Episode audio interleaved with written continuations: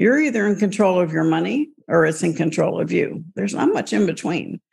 And too many people are controlled by their money. They lose their health because they're scared to death about money.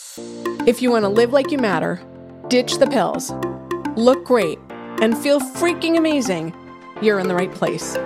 I'm Dr. Wendy Trubow. I'm Dr. Ed Levitan. Welcome to the Five Journeys podcast where we empower you to live a vibrant and healthy life by optimizing your structural, chemical, emotional, social, and spiritual lives. Hang on to your hats.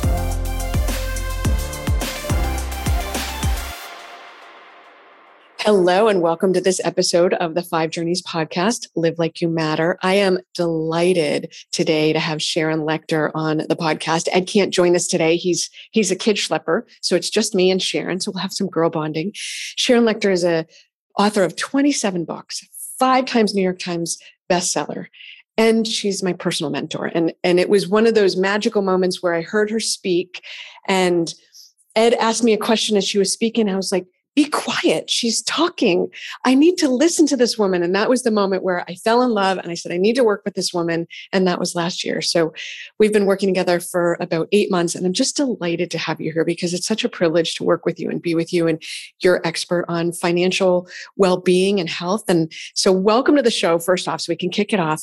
So, so let's drill into this, Sharon. So when you talk about investing for your future, you're into assets what do you consider to be an asset? I've heard you say assets are sexy. I have the t-shirt assets are, I'm not wearing it today. I should have worn it for the podcast. The assets are sexy shirt. So what do you consider to be an asset? Well, assets are several categories. First, businesses. If you own a business, that's an asset. Um, you want to make sure you have it's a true business where other people work for you and systems work for you so that you're not just owning a job. Real estate if you have investment real estate so it's you have a tenant that's renting from you. Let's say it's a house they're paying you a thousand dollars a month in rent and your expenses are 500 you're getting $500 positive cash flow every month. That's an asset. Paper assets, stocks, bonds, mutual funds, IRAs, 401ks, they're all basically paper assets that generate hopefully a positive cash flow to you. This last year, not so much, but we continue. And over time, um, the stock market has been a good investment. And then intellectual property, which is a huge one and something that I I really help people understand how to take what you know, your expertise, and turn it into an income producing asset for instance, the Dirty Girl book is a perfect way of you expanding your intellectual property into an asset so people around the world can access your brilliance 24 7 and not disturb you. So it's interesting, you know, that's how you can truly leverage your expertise and exponentially increase your impact. So all of those categories, and now we have to kind of add digital currency there. Any given day, it's an asset or a liability, depending on where it is. So all of those things are assets. And so most financial planners tell you to diversify your assets, but they're talking about different types of paper assets. And that's only a piece of the picture. I teach diversification across asset categories. So have a business have paper assets, have investment real estate, and now you can invest in real estate through a REIT. So it's not the big giant house you own, but you own a piece of a large apartment complex. So those kinds of things allow you to diversify. So when there is a crash in one market, the other ones stay, keep you afloat. So, what do you say to people who are either, it's the bookends of someone's financial world are very similar because the early starting out and the coming to the end of one's career kind of mirror each other in terms of extra cash often. What do you tell people who say, well, I, I don't know that I have money to invest or I'm living paycheck to paycheck? Where does the freedom come in and the ability to diversify? Well, I want to change that story. So the ending bookend is much bigger, right? So that you, when you start investing in assets, those assets start working for you and they pile up. And all of a sudden, your income is being replaced by income from your assets. And so you, when you retire, you don't have a drop in living. You have the ability to maintain your style of living because those assets continue to work and generate income for you. Unfortunately, the vast majority of people do chase the money as a salary. They work hard and they get to the end of their career and they say, "Is this all there is?" You know, they haven't been able. You know, the, the old defined pensions are no longer a thing available to people, and so if you don't put the money aside for yourself, you don't have it. And many people are having to work, not choosing to work, having to work way into their 60s, 70s because they can't afford to retire. And let's reverse that by starting to invest in assets that grow and maintain. And it's like they become your employees working for you, but you don't have personality problems to deal with. And that's the message that I teach. Let's build your assets so that when you decide to stop working, your quality of life doesn't change because those assets are there generating income for you. Okay, so can we drill into this? Because if you're obviously it makes sense to if your company provides a 401k or, or some type of investment vehicle for you to participate in especially if they match you take advantage of that. So it sounds like you would say sure max it out if you can. However it almost sounds like there's benefit to maxing whatever they are matching and then if you have extra money putting that into some other vehicle either real estate or intellectual property or starting your own business that that you're not putting everything into just your re- retirement account necessarily. Well and there are people who choose to do that and the, the issue there is you know your financial future your money is needs to always be moving in momentum. And if you put everything into your 401k you're tied to one one manager's decision making ability and that's what I, you know, I don't like that. I'm a control freak. I admit it. But for me to put all my money into one basket and rely on one person sitting behind a desk who may not be there next year, might be replaced by somebody new, makes me nervous. So, yes, max out your 401k, particularly if your company matches it. And because that gives you the tax deduction of the of what you're putting into the 401k, it gives you free money from your employer but don't rely on that for your financial future. All right.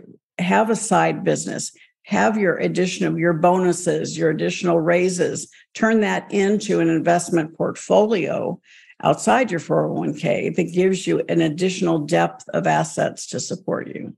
What do you recommend for people who aren't at the level of being able to put 20% down for some type of physical physical asset what do you say to them do you say band up with your friends or put put less down how, how do you get from zero to 20 10 to 20 percent? Or is it even that you do that or how do you what do you recommend for people well, if you're talking about investing in real estate, if you don't have the money to go on a down payment, you there are several things you can do. You can find a partner who knows about real estate that they don't have the time and energy to to do the hands-on work, so they put down the money and you do the hands-on work to manage the property. But that takes a lot of work, and if you don't have any knowledge about it, you might learn a few hard lessons along the way. There are syndications available to invest in. Many of them are high dollar amounts, but there now are many that are more crowdfunding based so that you can get involved with a very small amount of money. Um, to the point of also investing in REITs, R E I T, Real Estate Investment Trust, which is kind of like buying a stock, but you're buying into a real estate investment trust that may be centralized in industrial buildings or it might be focused on multifamily housing. And so you're looking and tracking an industry and you're putting your money into a large pool, but you still have the advantage of the fact that you're now investing in real estate in a small amount of money. So there's so many more ways to invest in real estate today than there were even 10 years ago. And so eh, there, there is no excuse for people to say, I don't have the money to invest in real estate right? You may not have the money to buy a building on your own, but you still have some money you can invest in real estate. Okay, so when you're investing in a REIT, it sounds like you could say, okay, I'm interested in evolving technologies. I'm interested in real estate that is as clean as possible. So I'm going to put my money into something that resonates for my philosophy. Is that accurate? I think you can find those? Uh, there are um, real estate investment trusts that are focused on um, what's the certification for buildings? Oh, it's the LEED certification. Yes, LEED certifications. There are for companies that are um, committed to um, the smallest footprint in energy. So yes, you just have to look for those if that's if that's your passion. And I recommend do that because then you know you've got you're investing in what you believe in. You know there are people that invest in um, farmland um, because they want to ensure the future of, of, of our farming in America. There are people that invest in technology based companies because they want to be part of the future that okay that's not necessarily a REIT because there may not be real estate involved, but real estate investment trusts do most of them focus in a particular type of real estate. Not all of them. Some are focused on um, storage units. All right, others are focused on industrial um, buildings, and but some are mixed use. So again, do your homework.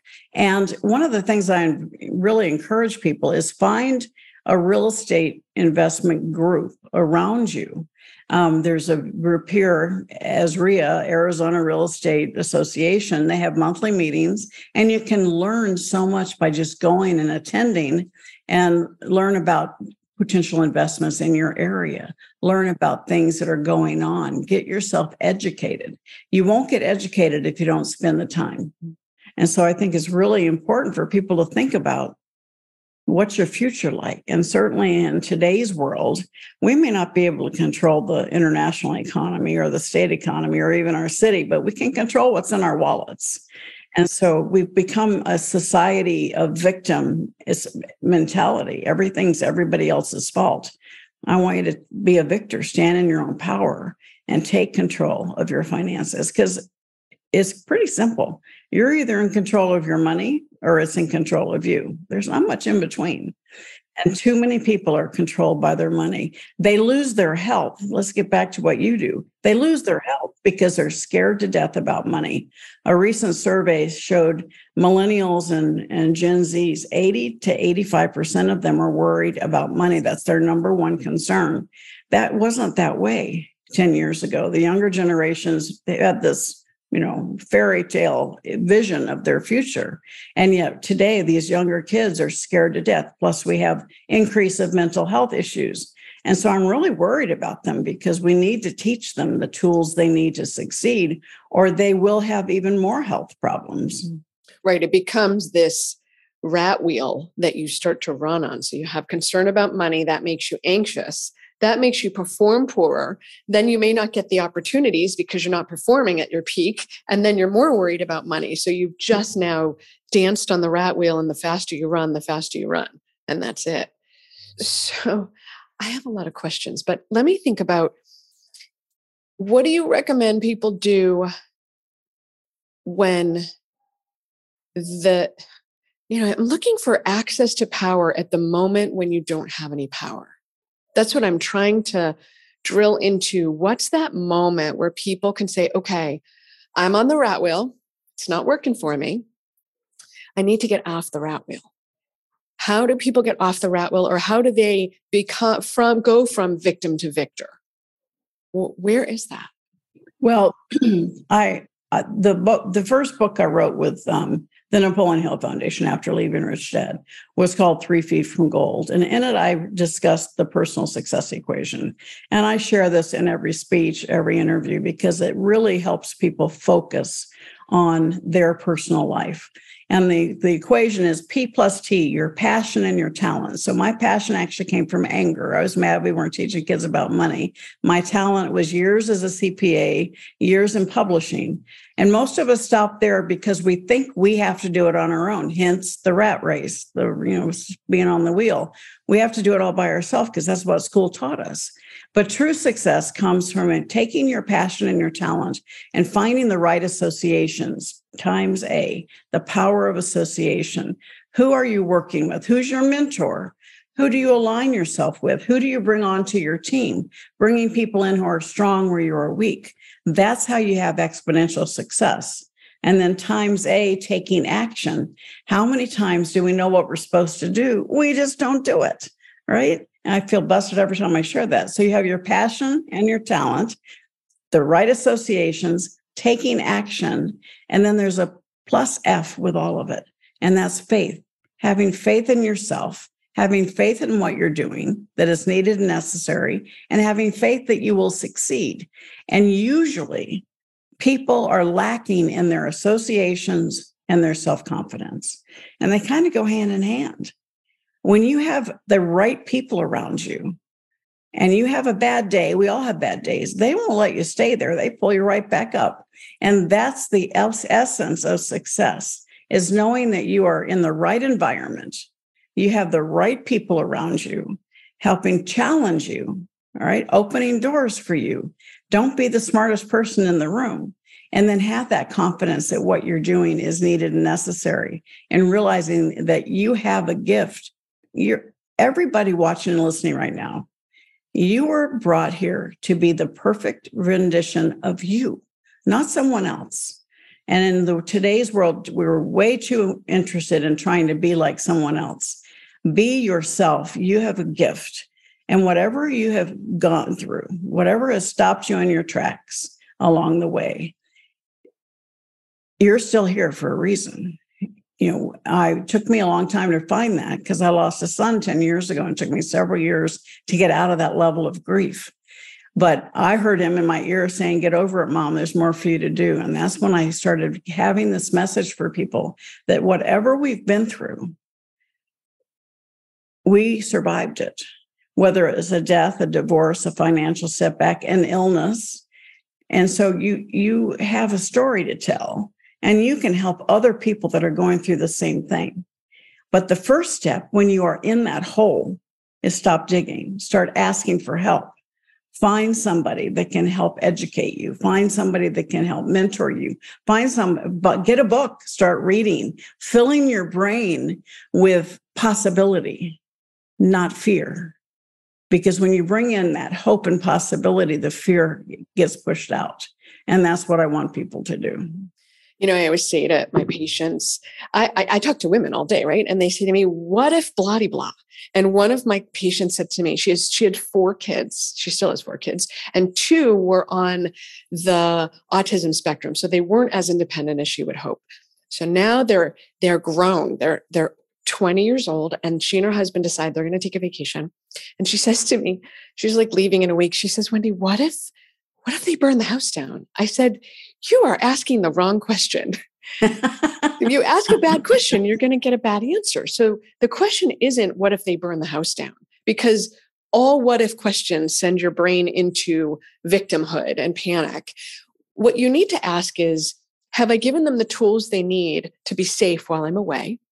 And what would they do if the house set on fire? Have I trained them to react properly in an emergency? And what do I need to train them in so that that doesn't happen? Those are the questions to ask because what if questions are not answerable? But how to and how would I and what would I do if gives your brain the opportunity to chew and give you answers. So it's so true. Yeah, so true. I teach people, you know, how many times have you said, um, I can't afford it? Right? Everybody's busted by that. And so I can't afford it. It's negative. It closes your mind. You want to turn off the lights and get under the covers. And I go, let's retool our brain because you can control three things your thoughts, your words, your actions. And so let's change your thoughts from I can't afford it to how can I afford it? And do you feel the difference? When you say, How can I afford it? You are activating your subconscious mind. And all of a sudden it goes to work, finding a way for you to afford it.